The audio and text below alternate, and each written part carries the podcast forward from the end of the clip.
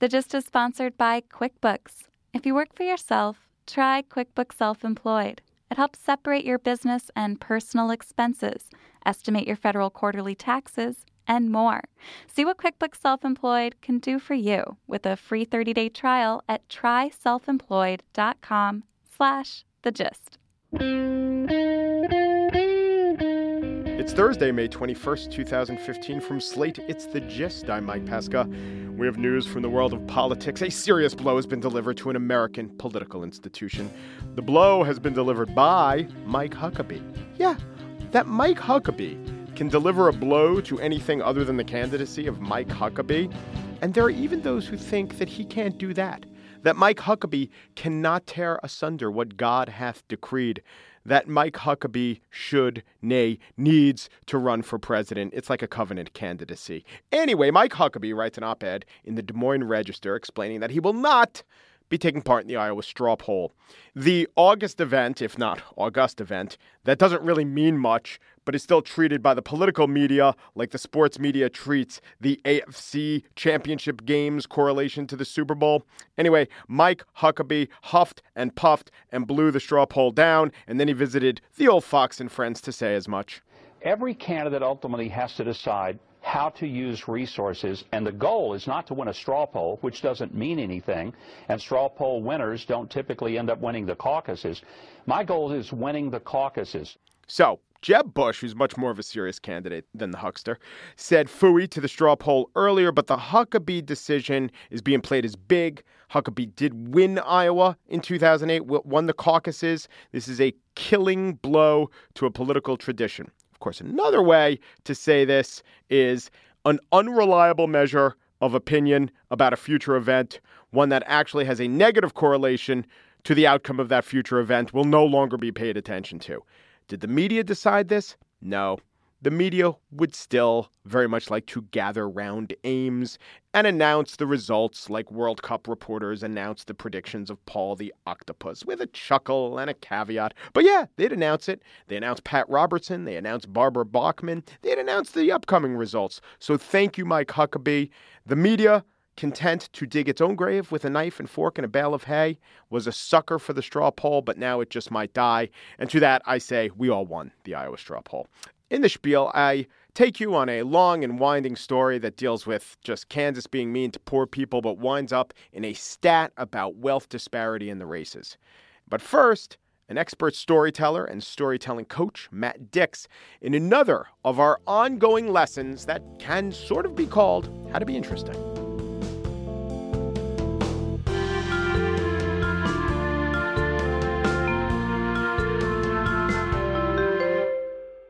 From time to time, we're joined by the man I call the most interesting man in the world. His name is Matthew Dicks. He's an elementary school teacher in Connecticut. He's the author of several novels. He's a 17 time Moth Story Slam champion, just won another one. He also produces something called Speak Up. It's a Hartford based storytelling organization. He's been coaching up one of our listeners into uh, telling a better story. Hello, Matt. How are you? How you doing, Mike?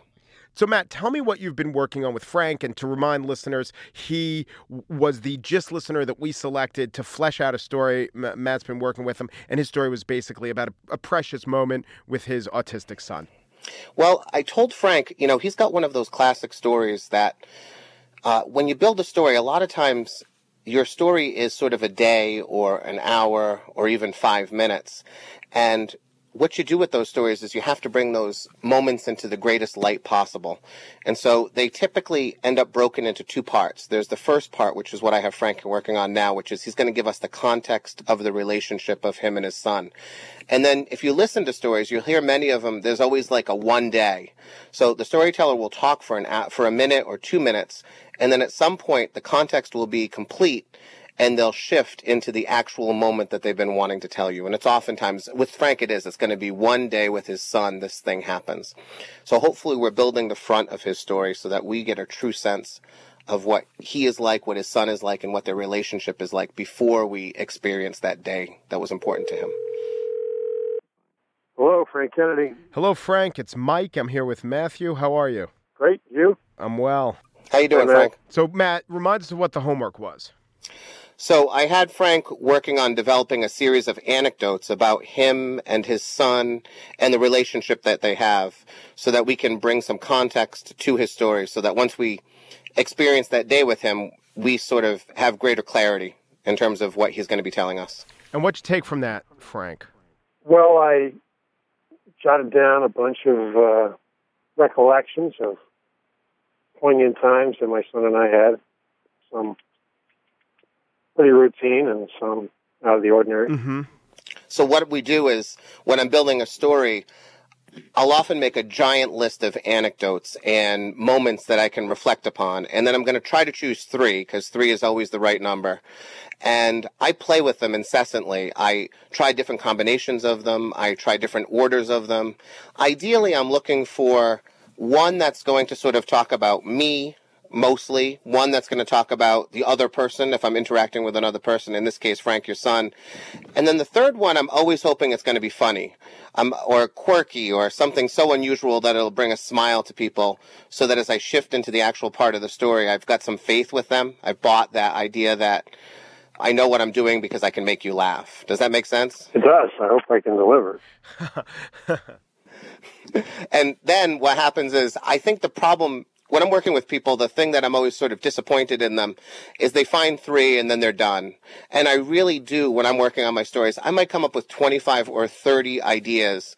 And then it's just a matter of experimenting, saying them out loud, taking the order. I mean, the order is so important. If I listen to storytellers, I'm often critical of the way that, that they always want to put the funny thing first instead of the funny thing last. And they uh, don't build the drama in their list and things like that. So playing with that order and playing with the choices that you're going to be making is really important, I think. I understand. Yeah. So do you have an inkling of where you might start with uh, some of this? One of the ideas was his cousin, who's only a couple weeks different in age, often visits and he's a typical kid, and that's what we call non-autistic kids in our world, is just verbose with language, and he'll come up to me, and even though he knows me, I'm still Emily, but I'm I'm a stranger. But he just goes on and on about his day and asks me questions and jumps on my lap and has all the social skills that at some point I noticed my son doesn't have. And it happens at other times, but particularly when my uh, little nephew David comes, he he uh, brings home the deficits that my son has, and sometimes people say things to our family like it must be must be wonderful that yours is so quiet. Oh. It's well-meaning, but it, it definitely uh, it's something we don't respond to, except my wife and I in private say it was a horrible thing they said. Did you hear when Matt and I both from the gut said, "Oh, I think that I think that means you're on something with that." Yeah, that's great. Yeah, I mean it's not great, but it's great. you know, often, oftentimes the terrible things that happen to us, I'm off, I'm often telling, telling storytellers, I'm so glad that happened to you. It's going to play so well on stage. I, I, I understand the context. Yeah, it also is perfect because it's going to reach parents. You know, that idea that we're always comparing our kids to other kids and hoping that they're at least average, if not doing better. And so, you know, that's going to hit people in terms of things that they do already.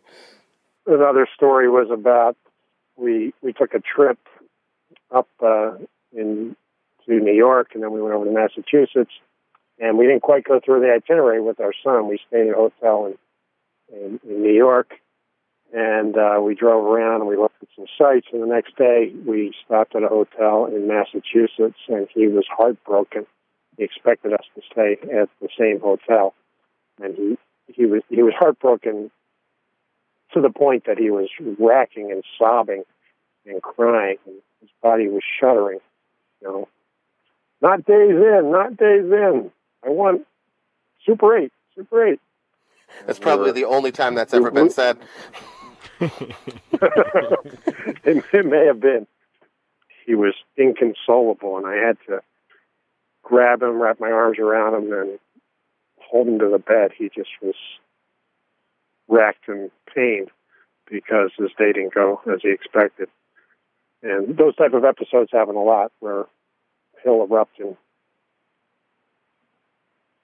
despair, and we don't know why. And it took us a while to figure out maybe why it was, because he didn't articulate it, first of all.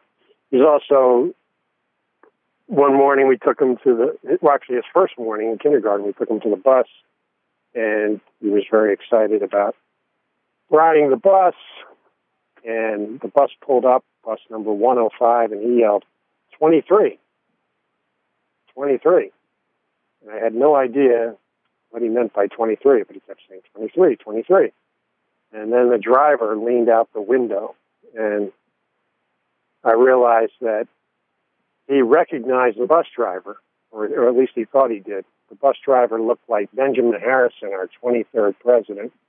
He had been playing with an app about U.S. presidents that week. So he thought president of the United States was driving in the school. Are you saying the driver of your school bus was a dour man with a snowy white beard? He had a snowy white beard. He wasn't that dour. But, uh, and he had a lot fewer electoral votes. But he was a, uh, a wonderful, a wonderful driver who uh, did resemble Benjamin Harris. Well, who doesn't? Everyone gets mistaken for Benjamin, either Benjamin Harrison or Chester A. Arthur. yeah, know, Chester A. Arthur has that magical look too. You know, what, don't feed into Pesca's ability to identify the appearance of obscure U.S. presidents in any way. it's ridiculous. Well, he, he, he, Calvin, and I could probably spend some time together on that. so, Frank, one of the things I'm hearing from these, they're great. Surprise is always important in a story if you can include it. So, uh, as you go forward, one of the things I'm thinking about is not revealing that your son is autistic initially will be interesting, I think, in your story because you can create some cognitive dissonance with one of these stories in the beginning.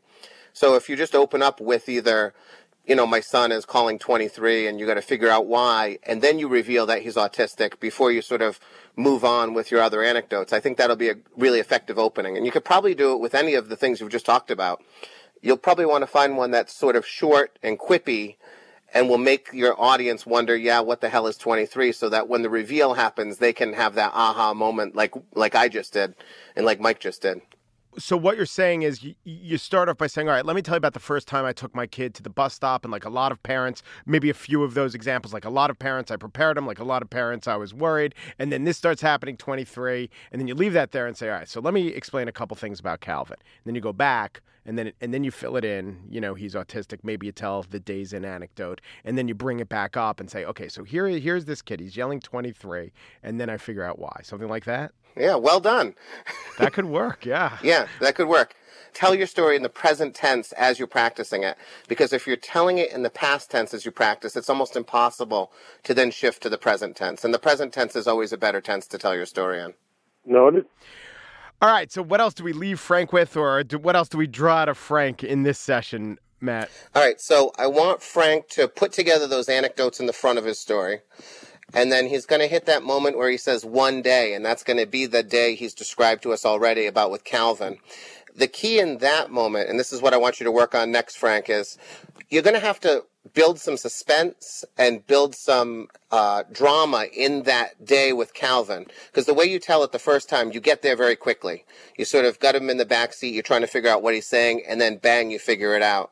So you're going to want to slow the action down you want to give us some internal di- some internal dialogue, like let us know what you're thinking. Uh, do things like the predictions that you're making in that snap moment.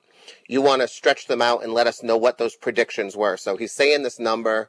What could this be? Uh, what have you guessed in the past that it could be?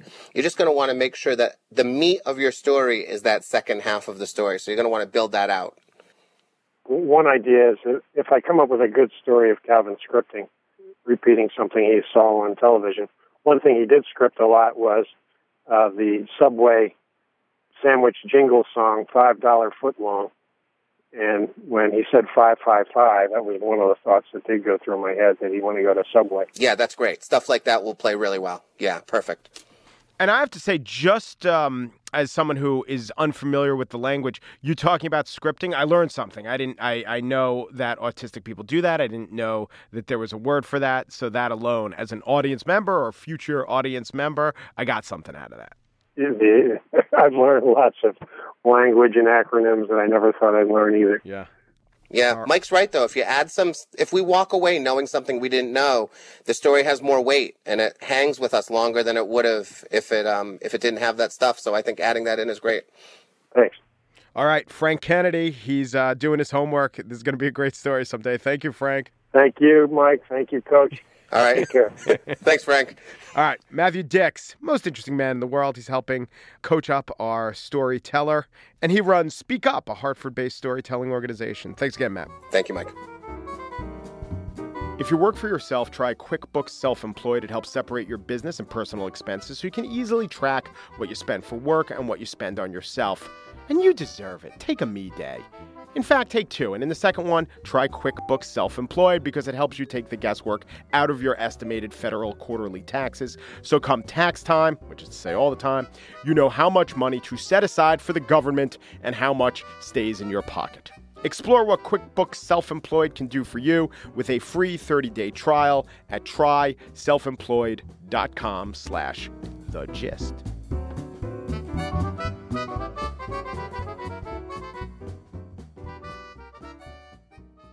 And now the spiel, the case of the stingy Jayhawk. There's a notion in the world of journalism, my world, let's call it nonfiction communication, that people tell a story, that a statistic is a poor substitute for the personal. Our species is fascinated with our species, and empathy, identification, they're key ways to get a point across. I'll acknowledge all that, but you know what? Sometimes a statistic is really, really powerful. So I want to tell you this statistic, but first I'm going to tell you about how I got to this statistic. So, a month ago, Kansas passes a law signed by the governor, Sam Brownback. It severely limits the buying power of Kansans who receive welfare. So, here's what you can't spend your welfare on can't spend it on liquor, can't spend it on tattoos, can't spend it on strip clubs, or as I call it, Thursday. Hi-yo. But you also, if you get welfare, can't use it in movie theaters, can't use it at sporting events, can't use it at swimming pools, Swimming pools? Yeah, because swimming, that is not at all a good exercise for poor people. Maybe the lake. Maybe the lake would be better for them. Anyway, you can't use it to buy lingerie. Underwear, yeah, but not lingerie. What is the difference between underwear and lingerie? It's it's coverage, right? But let's acknowledge there is a huge area between the thong and the granny panty, and some Kansan in the state's Department of Human Services is now wielding the state's underwear calipers, learning about that difference. But what is worse, or I guess if you're really suspicious of poor people, what is much better is how Kansans on welfare can now access their money. See, this one Kansas legislator laid it out. Her name is Caryn Tyson. She said that beneficiaries were using their cards. Quote, there was a $102 withdrawal from a person in Colorado at a Rockies baseball game. We don't know what they spent it on at the game. We do know they spent it at an ATM at the Rockies facility. I mean, how dare someone travel to the neighboring state to watch a baseball game? I mean, a baseball ticket alone costs, actually, I looked it up. Tickets to the Monday game, the Rockies against the Dodgers, start at $5. But we don't want them traveling from Kansas to Colorado, which share a fairly large border and can be gotten to by car in less than three hours. A Kansas watchdog group highlighted another withdrawal. This is a big problem.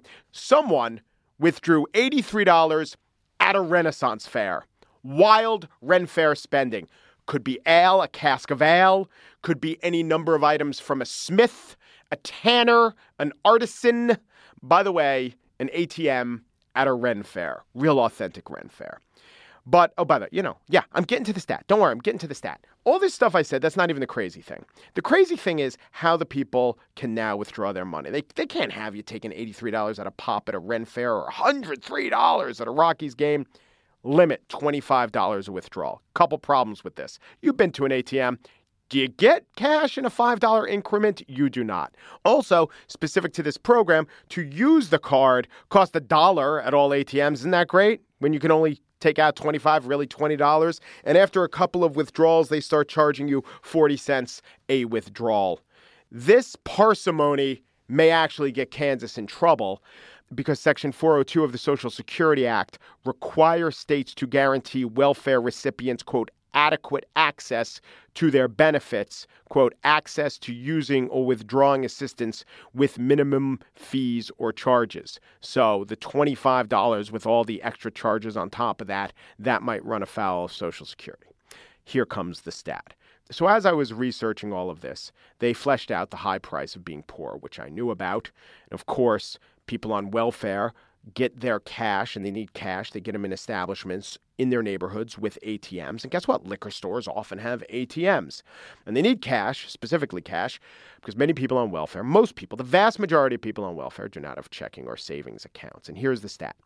So, vast majority do not have checking or savings account. This is called unbanked. The racial stats on who is unbanked in America were shocking to me. White non black, non Hispanic white people, 3.6 of white people are unbanked. They have no checking account, they have no savings account. 20.6% of black people are unbanked. Absolutely no checking account, no savings account. So then you look at fully banked. There's an in between that you may have one, that you may be able to have access to fund some financial services. What about fully banked? You have your checking, you have your savings, you can use the bank. White people, 75%, the vast majority are fully banked. Black people, 40%. The minority of black people in this country have a checking and savings account. So there's always this talk that is class, not race. I sometimes buy into this talk. That talk's not always wrong. But race is class so often, and class is access. It's not just having wealth, it's access to the mechanisms of acquiring and keeping wealth. It's access to rising up a class or two. It is so, so difficult to escape from poverty, especially if you don't have the apparatus, the mechanisms to do so. It's a gigantic problem. And when our attitude as a society, fine, one or two states in our society, but other states are going in this direction, when you punish people who lack these mechanisms, you ensure that they will never get out of poverty. To pull poor people out of swimming pools, to kick them out of the bleachers at a Rockies game, to tell them, no, you can't wear the normal underwear that everyone else wears. I mean, is this actually a strategy, or is this just a mix of fear and animosity and a guarantee that the perpetuation of the problem will continue?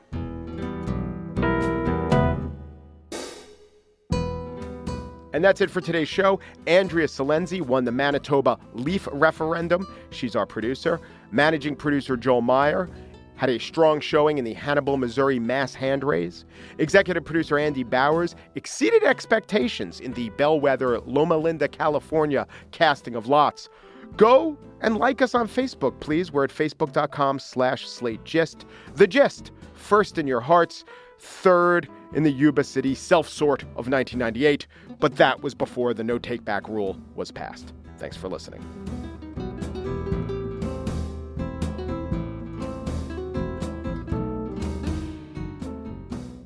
I'm Gretchen Rubin, the host of Happier. And in the latest episode, you can learn why you should stop reading a book. Plus, you can take a fun Know Yourself Better quiz to find out if you're an upholder, questioner, obliger, or rebel. You can subscribe to Happier at itunes.com slash panoply.